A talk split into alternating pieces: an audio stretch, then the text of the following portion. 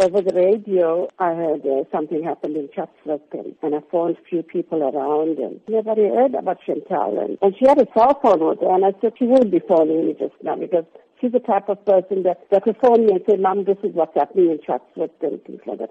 And I never got a call, so I went off from work, and uh, I didn't see Chantal anywhere, so I got to the place... Uh, to the club, uh, to the job, and, and when I got there, they said to me, if you didn't hear from your child, please go to the police station, and the names of the kids there, and you can have a look. And I looked on the list, and Chantal's name was nowhere to be found, and must have stayed in at R K Congress hospital.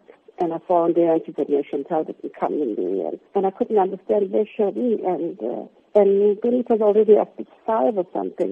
And uh, I waited in the queue like the rest of the parents, waiting to identify a kid.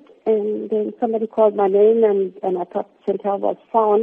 And they were giving me a message. And only to be told, uh, there's three more kids still to be identified. The other kids were already identified. And I looked at the first kid, and it was Chantal. And, and I looked at the second kid, and, and of course it was Chantal. And, it was too much. Uh, reading a sickly child in four years. You can't believe it. That it's like reading a book or, you know, watching a movie, the way the whole thing played out for me. And let's talk about their legacy, the legacy of those children. Today is a day where a lot of people will be reflecting. And what would you like to say, you know, specifically about their lives and even their memory today? You know, I think we all must learn from what happened. I know uh, some of them have very short memory of what happened. Some of them can't remember what happened. Some of them are very young when it happened. But I want to say to the kids, the youngsters of today, be responsible.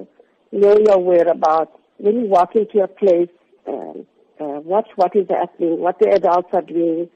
If they're doing something wrong or something, bring it to somebody's attention. And let us be responsible.